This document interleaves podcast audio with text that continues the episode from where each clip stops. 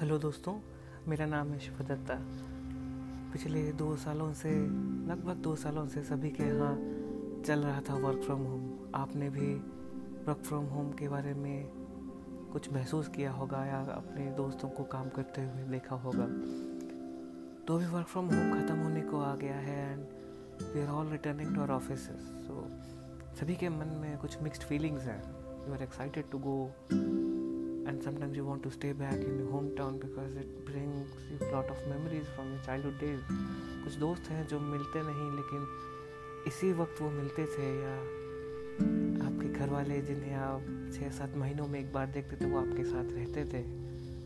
तो इसी फीलिंग्स को लेके एक पोएम मैंने लिखी है। इसका नाम है हौसलों की आदत हो गई थी मुझे। हौसलों की आदत हो गई थी मुझे।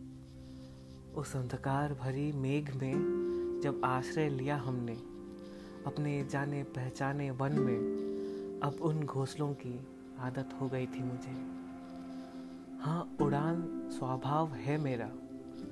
बादलों में, पहाड़ों में, कहीं दूर जाने की ख्वाहिश है मुझे, मगर जो ठहरने का एहसास मिला कुछ वक्त से, घोंसलों की आदत हो गई थी मुझे। अब फिर उड़ने जाना है। अब फिर उड़ने जाना है।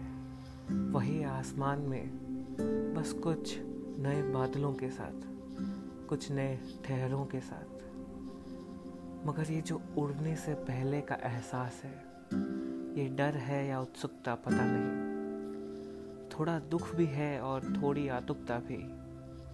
बस उड़ जाना है कुछ दिनों में। मगर घोंसलों की आदत हो गई थी। मगर घोंसलों की आदत हो गई थी मुझे। शुक्रिया। Have a good day take care